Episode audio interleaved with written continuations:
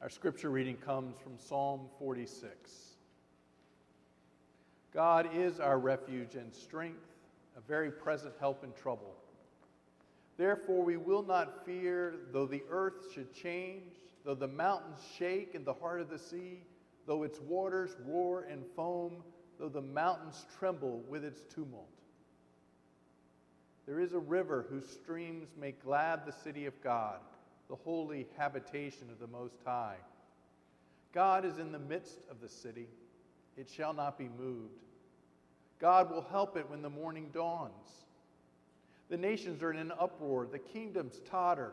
He utters his voice, the earth melts. The Lord of hosts is with us, the God of Jacob is our refuge. Be still and know that I am God. I am exalted among the nations, I'm exalted in the earth. The Lord of hosts is with us, the God of Jacob is our refuge. Good evening. As many of you know already, when you get a message from Carrie that starts, you can say no. You know you're going to squirm a little bit before you actually say yes. And so here I am, out of my comfort zone, but hoping that by sharing a part of my life's journey tonight, that it may have some meaning to you.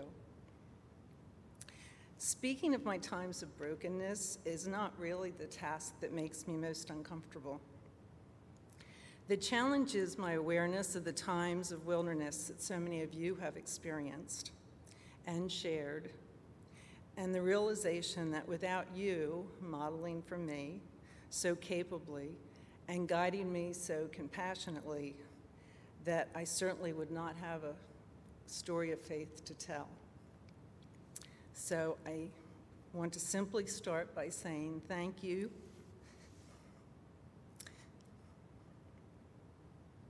This wasn't supposed to happen already. Thank you to those of you that have been on my journey for such a long, long time. And thank you as well to those of you who have more recently become my spiritual, God sent spiritual heroes.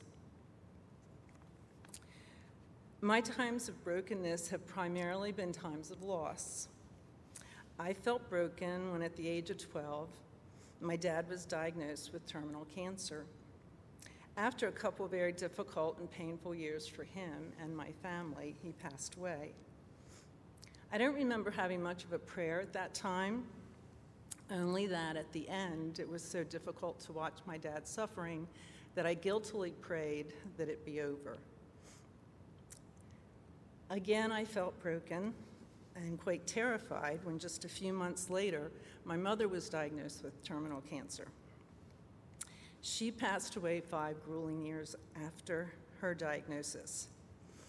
I believe then my prayers became very selfish, as I just wanted to be carefree and have rebellious fun like all the other college teens in the early 70s.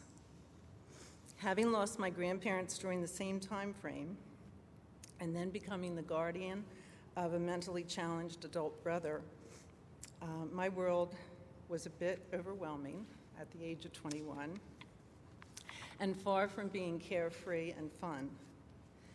At this point, I think I went into some sort of self prescribed survival mode, and my relationship with God was not a close one. Although my desperate prayers continued, they were very short and very demanding. And at that young age, just to complicate everything a little bit more, thinking I had the solution to my fear of being alone, I chose to marry someone someone who came with his own stash of emotional losses and issues. We were both in crisis mode, and I was sure I could fix both of us. All through those turbulent years, I did have an amazing support system, and I innocently thought that I had something to do with creating it. I prayed for help, but with no awareness or appreciation of the help being sent. An example I had been given as a child was watching my dear grandmother turn to her Bible, her faith filled prayers, and her meditation time. I thought if I prayed often enough and hard enough, surely God would rescue me. What I didn't recognize was how God was indeed caring for me. There are too many grace filled stories for me to tell of friends, neighbors, teachers, and strangers who God put in my path to carry me through these years.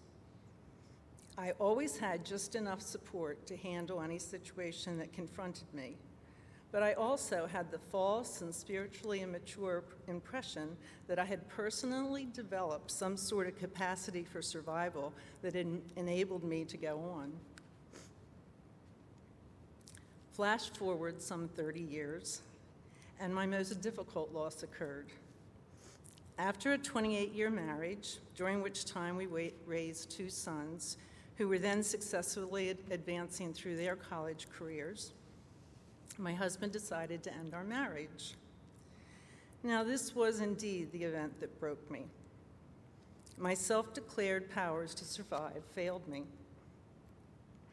This wilderness was much darker than the losses of my spiritually naive past. I hit rock bottom, as the saying goes. When stripped of all emotional security as I had known it, I finally realized I had no way of working through this very dark place without divine guidance. It was then, at the age, uh, at the, you'd think I'd know better age of 48, that I turned my whole existence over to God. And it was then that I caught a glimmer of His amazing grace, a real authentic understanding of Psalm 46. God is our refuge and strength, and ever present help in trouble. During this long and fearful time, I received abundant gifts of grace a, cl- a cozy place to live, a therapist with an endless supply of tissues, and just the right questions to make me think about some difficult truths. A teaching job that became a great monopolizer of spare hours, a church that provided surrogate family support, self help books galore, friends that prayed for me and with me, and lots of people to teach me to integrate this agonizing pain into my life story and walk forward. With the guidance of so many and the strong arm of God around me at all times, I started out on this healing journey, a time during which I actually learned to celebrate and anticipate future joy.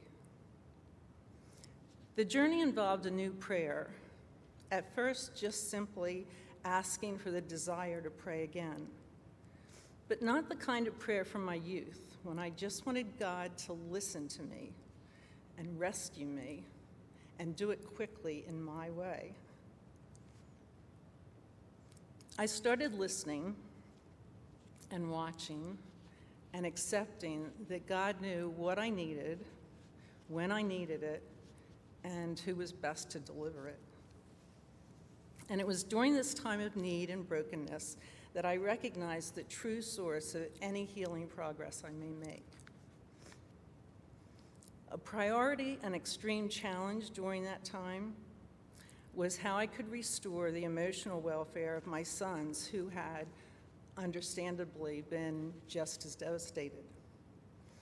So, for the sake of their healing, I prayed for the desire to forgive. I hoped that by my modeling of forgiving behavior, they could perhaps establish new and healthy relationships in their own lives. With this goal in mind, I prayed that I be given a spirit of forgiveness.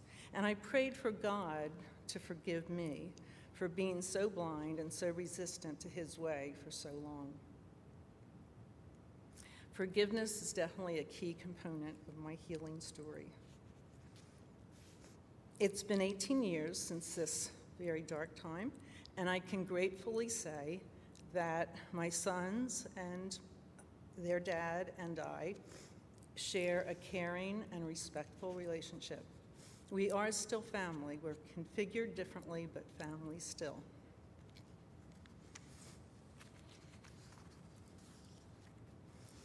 Now, I wish I could close this reflection tonight by declaring that I have mastered being an exemplary Christian. I know how to do it. but that's not true at all. I still journey, and I still stumble around bends in the path. What I do know now that I didn't know when I first encountered some big life challenges is that if I listen, and if I watch, and if I am diligent in prayer, and if, I'm willing to receive God's grace filled guidance, I will find the way one step at a time. Without the darkness that I experienced, I know that I would not feel the deep gratitude for the light that I have today. And without the brokenness, I could not appreciate the wholeness I now enjoy.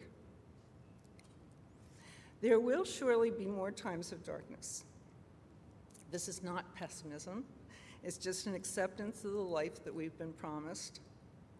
I will just as certainly need to remain rooted in a community of faith employing the difficult lessons of my past, and rest in the assurance that through God and by faith in Him, hope and love can be restored.